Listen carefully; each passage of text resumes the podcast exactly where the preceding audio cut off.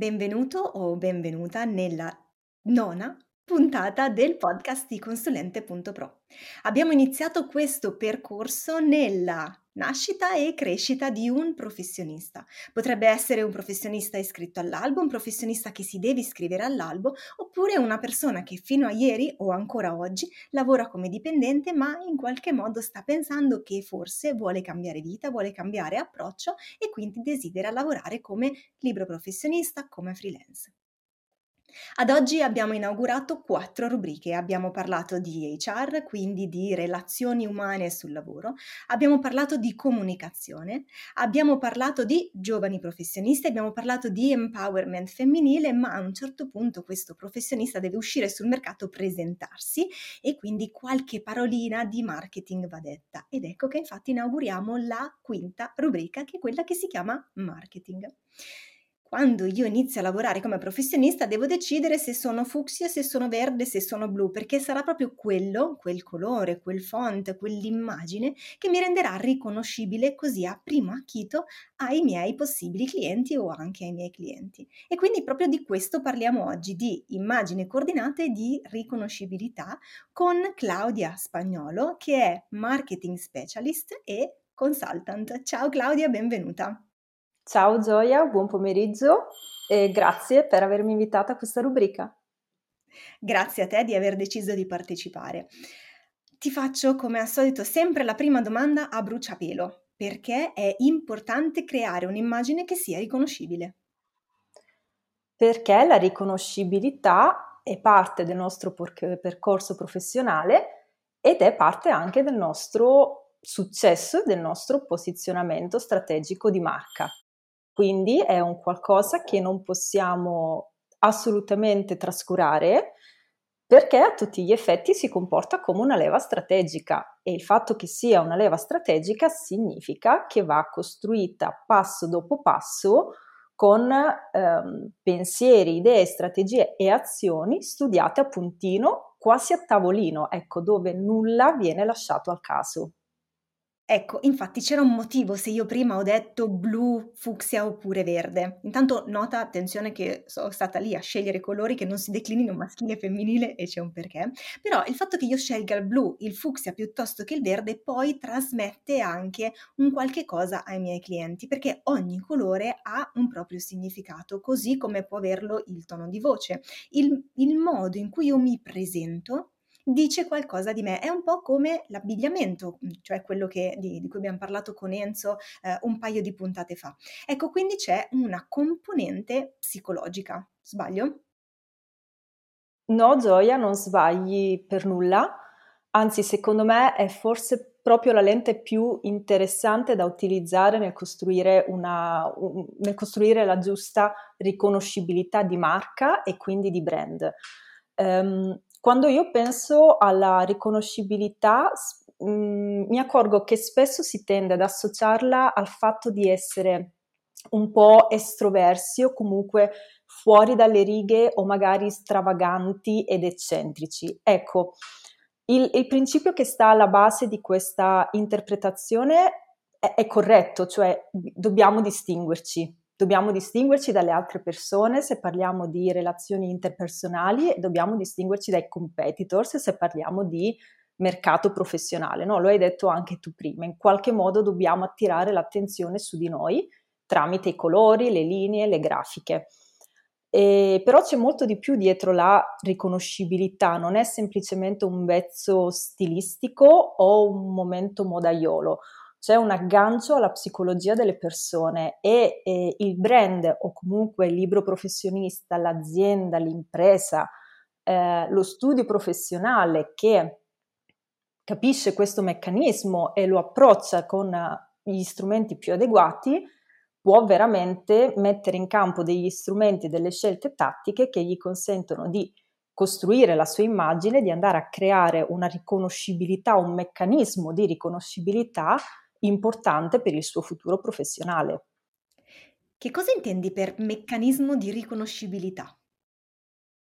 Allora, il meccanismo di riconoscibilità si lega um, al, alla psicologia delle persone, cioè si lega al fatto che eh, noi umani e, e, e, il nostro, e il nostro cervello funziona in un determinato modo ovvero ogni giorno realtà cui, dalla realtà in cui siamo immersi noi prendiamo degli stimoli, prendiamo dei segnali che dopo più avanti chiameremo codici di brand, per il momento teniamoli come segnali, ok? Questi segnali ovviamente hanno a che fare con i nostri sensi e, e noi ci costruiamo attorno una serie, un sistema di link di connessioni e li andiamo ad immagazzinare all'interno della nostra memoria, come se creassimo tante piccole celle che all'occorrenza o comunque sotto lo stimolo di un bisogno specifico ripeschiamo e riportiamo vivi nel nostro giorno, nel nostro, nel, nelle nostre esperienze quotidiane, ecco, nella nostra giornata. Tutto questo accade inconsciamente, non è razionale. Chiaramente ci sono simboli, segnali che Mhmm, ci colpiscono di più, altri che invece ci colpiscono di meno. Spesso e volentieri il filtro è legato all'emozione associata a quel segnale o all'esperienza che stiamo, che stiamo vivendo. Ora, mhmm, un brand, un'azienda, un libro professionista che sta costruendo la sua immagine professionale ed è consapevole di questo meccanismo di funzionamento del cervello umano, può ovviamente sfruttarlo e usarlo a suo vantaggio, no?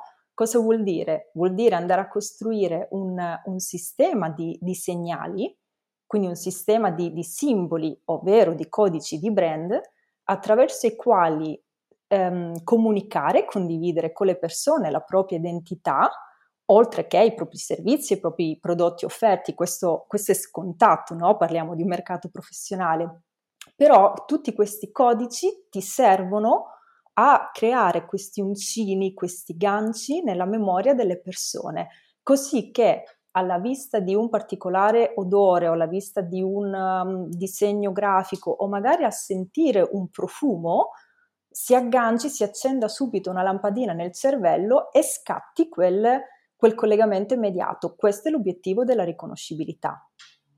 Facendo degli esempi che sono legati alla quotidianità e che prescindono dal mondo del lavoro, mi vengono in mente eh, i profumi che possono riportarmi alla mente, possono, possono riscatenare nella, nella, mia memoria il ricordo di, eh, ad esempio, mia mamma mia nonna, oppure mia zia, oppure una, un'amica o perché no un fidanzato eh, rido perché mi è venuto in mente proprio in questo momento l'esatto profumo che usava il mio fidanzatino quando avevo 14 anni. Tu pensa preistoria. Comunque, eh, potrebbe essere lo stesso modo un profumo di un cibo particolare, ad esempio la torta di mele che mi fa ricordare l'autunno con mia nonna, preparavamo la torta di mele, io ero piccola così. Eh, allo stesso modo, così come con i profumi, che è un qualcosa a cui io sono particolarmente sensibile, potrebbe esserci una forma oppure un colore che mi, mi ricorda qualche cosa.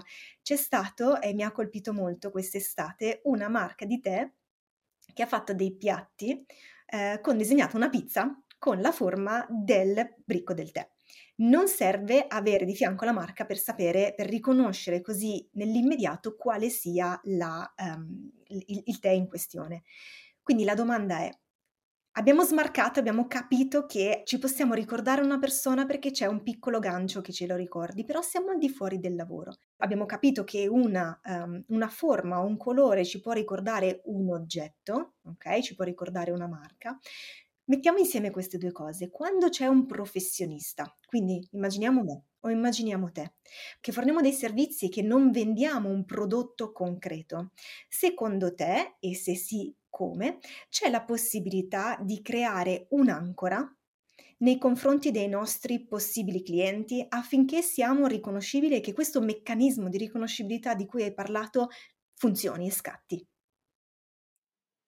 La risposta è sì, si può creare, soprattutto, anzi ancora di più, partendo dal presupposto che le aziende, i brand vanno trattati come, come persone e i liberi professionisti sono persone, ovviamente, e le aziende sono fatte di, di persone, quindi vanno trattate e sono fatte di persone. Quindi sì, si lavora in questo modo qui, ovvero si vanno a creare quelli che ho, ti ho introdotto anche prima e che si chiamano codici di brand, cioè un insieme di segnali, di codici appunto che eh, lavorano a livello grafico, a livello visivo, a livello olfattivo, a livello di sensazioni tattili, insomma, che coinvolgono tutti, tutti i nostri cinque sensi e che funzionano come ancore memoriali. Ehm, lo fa ed è valido, è un approccio valido anche per il libro professionista, come il libro professionista andrà ovviamente a declinare tutti i suoi codici di brand nel coordinato aziendale, ok? Che è valido anche per un'azienda chiaramente, però ritrovare un, eh, un logo coordinato con un payoff, un logo fatto in un costruito con una determinata simbologia con la scelta specifica di un colore invece che un altro, eh, che poi appunto si ritrova nella carta intestata, magari nella carta da lettera, si ritrova nelle, car- nelle grafiche social, eh, si ritrova nella firma in calce nella mail, è tutto un lavoro eh, che serve ad allenare la memoria delle persone a riconoscere immediatamente quel professionista e la sua attività. La, la parola chiave è, è, tutto lì, creare il gancio memoriale in modo che a, alla vista, alla semplice vista di un logo, io possa pensare subito a quel professionista senza andare a googolare chi è o chi non è.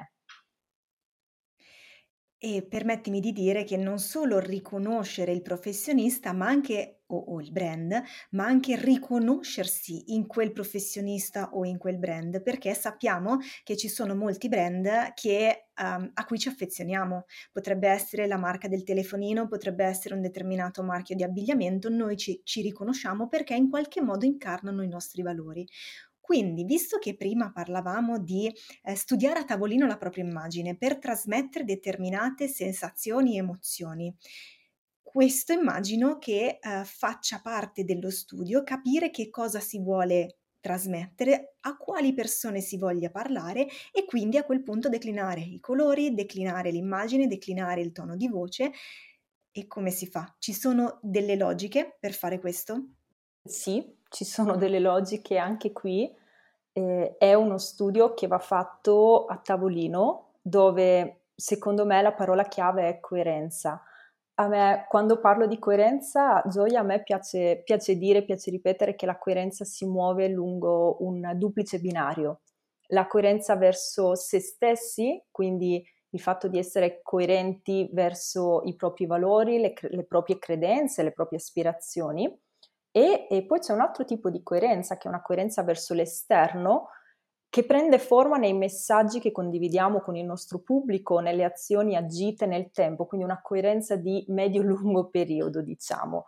Il punto in comune tra queste, queste, due forme di coerenza, che poi sono le due facce di una stessa medaglia, eh, ed è quello che mh, mm, attiva il meccanismo che hai introdotto tu prima, cioè il fatto che ci affezioniamo a dei brand, e ci affezioniamo ai loro prodotti, continuiamo a sceglierli nel tempo e la disponibilità de, del, del, brand, del libero professionista e la volontà, ecco chiamiamola magari anche volontà di eh, dedicarsi a un adeguato eh, studio dell'identità di marca, dell'identità professionale, dell'identità del brand.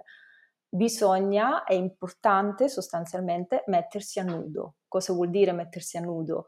Fare luce sui propri eh, obiettivi, certo, ma sui propri valori, sulle proprie credenze, sulle, sulle proprie aspirazioni, cioè cosa ci muove da dentro e cosa vogliamo portare nel mondo come persone, come libri professionisti, come aziende, come studi professionali. Questo secondo me è lo switch fondamentale che eh, alcune volte ancora oggi si perde purtroppo perché richiede, richiede, tempo, richiede tanta disponibilità anche emotiva no? nel, mettersi, nel, mettersi, a nudo.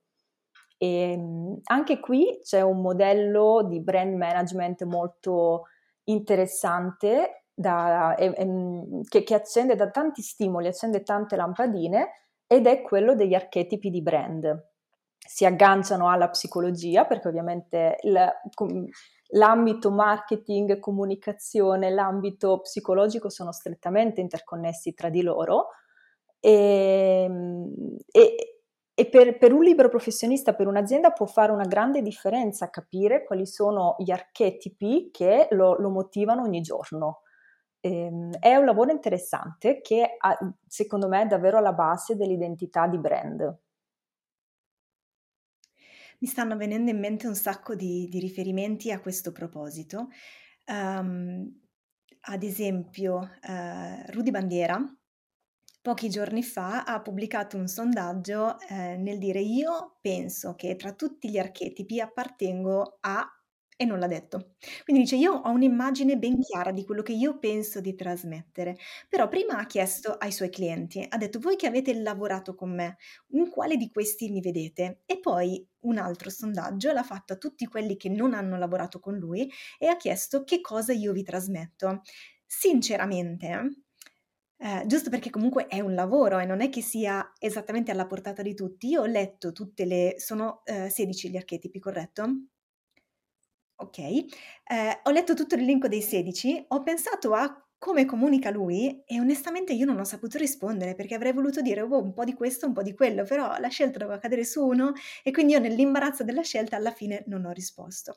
E poi mi viene in mente invece la uh, newsletter che è stata, mh, che è uscita oggi, il giorno in cui registriamo, di Riccardo Scandellari, che parlava proprio del fatto dell'essere brand. E lui diceva fare il brand, e questa poi sarà la domanda che io ti farò successivamente, quindi creare e costruire il proprio brand non è una cosa da tutti, perché comunque richiede impegno. Ti accorgi che stai lavorando bene quando gli altri incominciano in qualche modo a copiarti, perché ti copiano nei colori, perché ti copiano nel tono, perché incominciano a copiare i tuoi, le, le, i tuoi servizi, i tuoi prodotti. Non è una cosa negativa, anzi è una cosa positiva, significa che tu stai diventando il punto di riferimento, che stai facendo bene, quindi tutti vogliono fare come te. E quindi eh, e lui diceva: attenzione, non è una cosa da poco perché bisogna impegnarcisi, ok? Bis- è un lavoro che va fatto e va portato avanti. Altrimenti, hai detto tu, no? Le aziende sono fatte di persone, arriva una nuova persona che ha un determinato tono, un determinato gusto e rischia di cambiare, di stravolgere quella che è stata l'immagine dell'azienda fino a quel momento.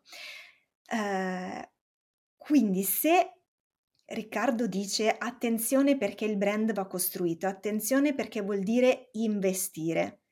Ti chiedo du- due domande in realtà. Uno, va fatto da subito? Questa è la prima domanda, quindi quando investire tempo in, eh, sulla, sulla, creazione della propria immagine, perché io nel mio percorso l'ho immaginata all'inizio, ma magari mi dici no, dovevamo farlo alla fine e quindi dimmelo.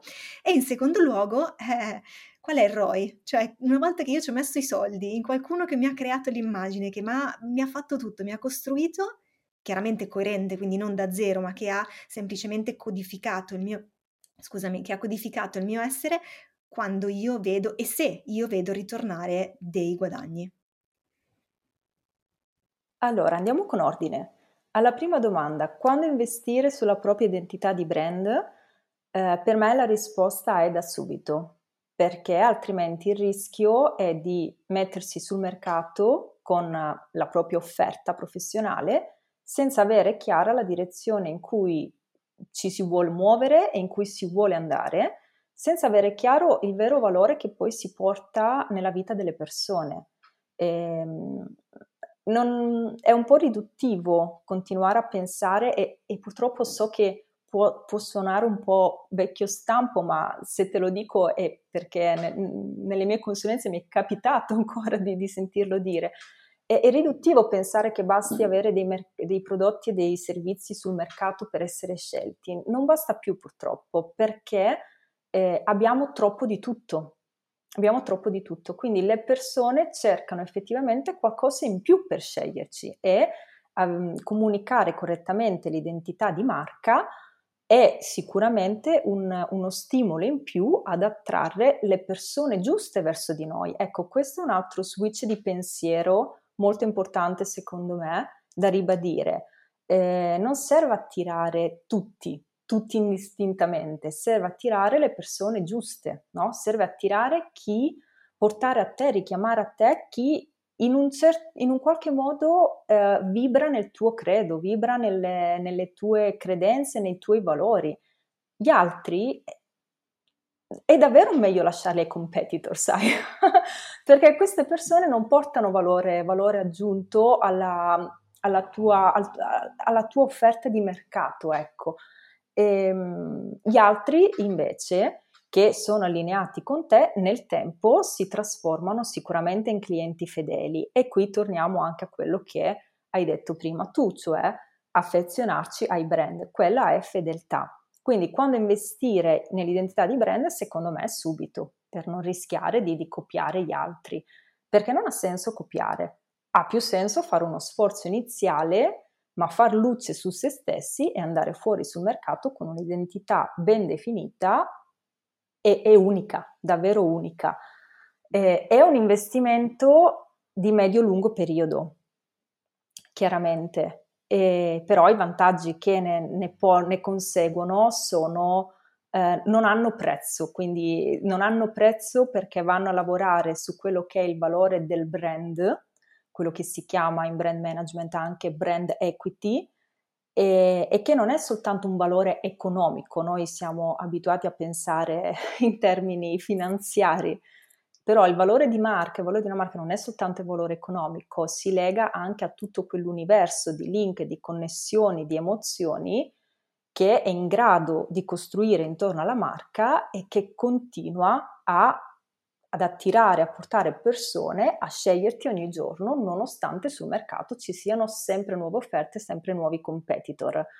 Um, hai parlato prima del profumo Chanel, per esempio, Chanel numero 5 è un, un, vero, un vero, e proprio prodotto iconico, no? lo, sappiamo, lo sappiamo tutti, ancora oggi non è mai passato di moda, Fa, è un prodotto sul quale hanno investito, chiaramente i, i risultati di questo investimento li, li vediamo e, e, loro come azienda li raccolgono oggi, ok? Non hanno... Non, non, non avranno ipotizzato tutto quello che poi è accaduto quando all'inizio Chanel numero 5 è stato lanciato sul mercato.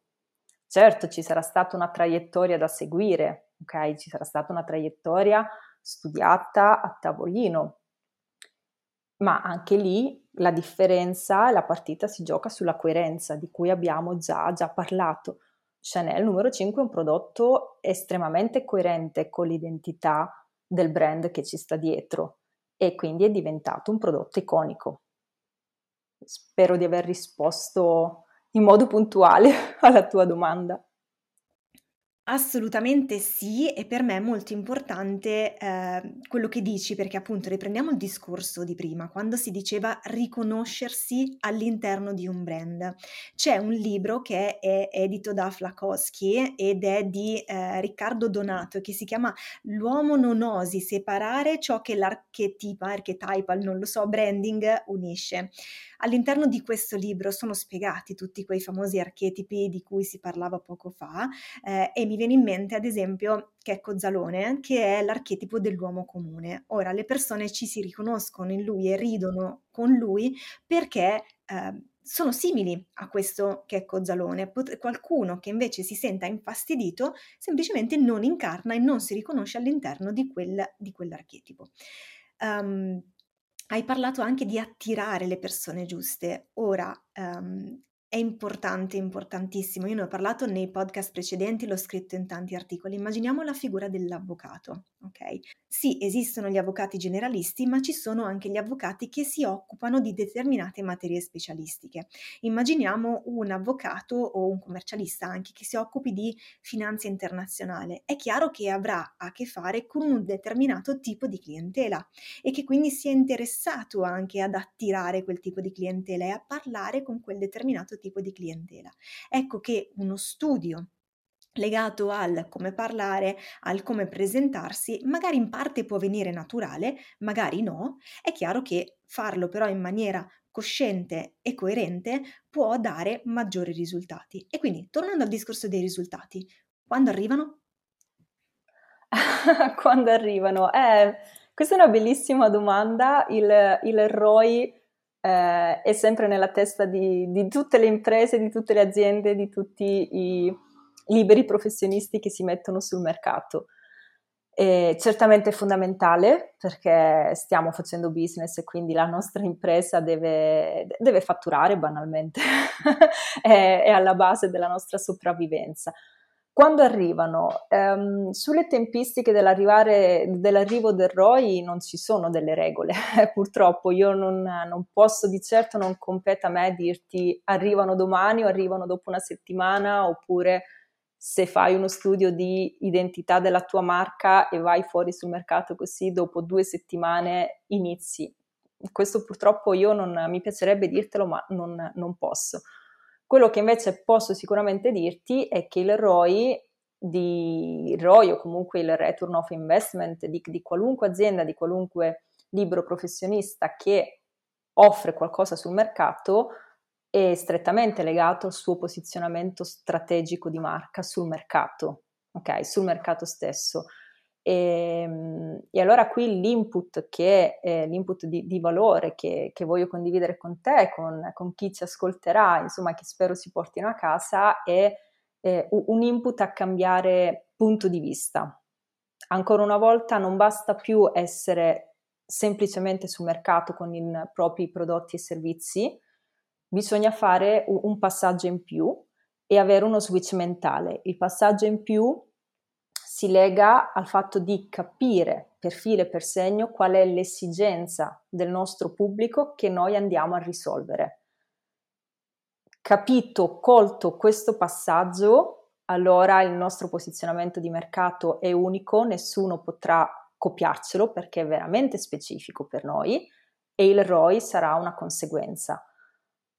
Come supportare questo posizionamento di, di strategico di mercato? sicuramente con tutto il tema della riconoscibilità e degli archetipi di brand, dell'identità e dei codici di cui abbiamo parlato fino adesso.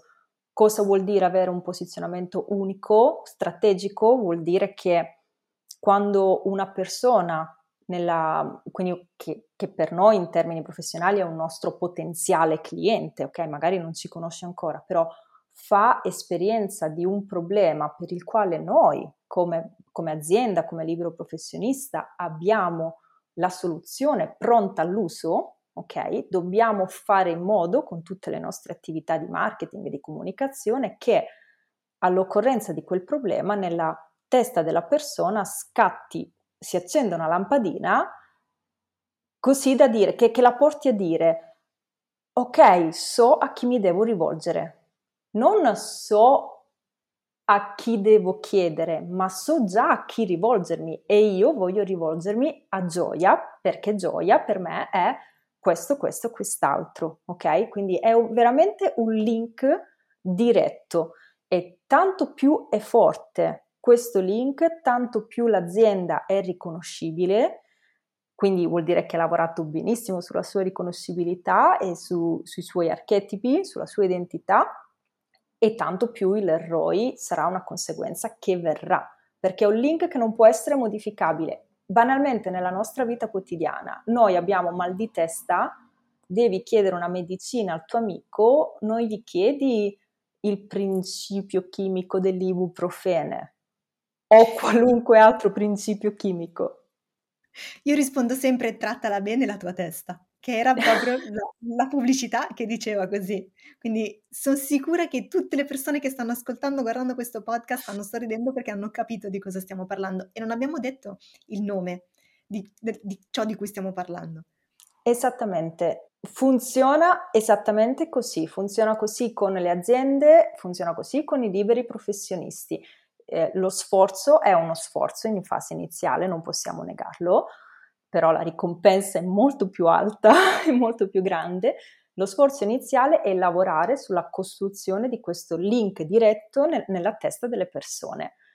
Chiaramente mh, mm, deve essere funzionale ai prodotti che offri o ai tuoi servizi, è chiaro, ma questo torna, in, in questo torna ancora una volta il tema della coerenza che abbiamo già affrontato. E ehm, volevo anche aggiungerti un altro punto di vista sugli archetipi che mhmm, può essere un'ulteriore lampadina nella testa delle persone che ci ascoltano. È fondamentale studiare gli archetipi verso de- della propria identità, ma altrettanto importante studiare gli archetipi del nostro potenziale pubblico e quindi costruire tra i due un ponte che ci mette in comunicazione, mostrando coerenza verso di noi, verso la nostra identità, ma utilizzando anche quelle parole giuste che ci permettono di risuonare con gli altri. Questo è veramente fondamentale e nella costruzione di un eh, posizionamento di mercato strategico fa tantissima differenza. È un tema che Riccardo analizza molto bene dentro il suo libro, consigliatissimo. Sì, e mi viene in mente anche un altro libro edito da Flakowski eh, che si chiama Story or Die, se non mi sbaglio. Mm-hmm. Eh, e proprio anche di questo parla, cioè nel senso tu devi, quando parli, devi dare sempre un valore per le persone che ti ascoltano, quindi cerca di capire di che cosa parlano, proprio con quali parole, quali parole usano, quali sono eh, cioè, le cose che sono importanti per loro.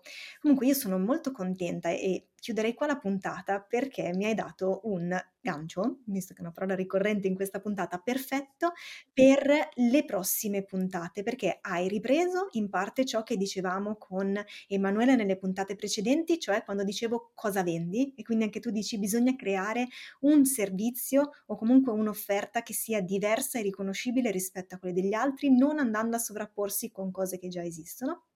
Quindi questo era quello che io nel percorso di questo podcast avevo pensato come puntata precedente. Adesso immaginiamo, io, io e te insieme abbiamo parlato della faccia che dobbiamo presentare alle persone, se sorridere con i denti o sorridere senza denti o se essere seri. Puntata, nelle puntate successive vedremo dove la dobbiamo mettere questa faccia, la mettiamo sugli strofinacci della cucina, la mettiamo sui quadri o la mettiamo su internet. Di questo parleremo nelle prossime puntate, quindi io ti ringrazio Claudia. Grazie a te Gioia, è stato un immenso piacere essere qui. È stato sicuramente un piacere per me anche perché veramente se, cioè, ho trovato tanta coerenza in ciò che tu dici eh, rispetto a tutto eh, quello che io ho immaginato come percorso e quindi um, questa è una cosa che per me è molto importante, per cui davvero sono, sono, felice.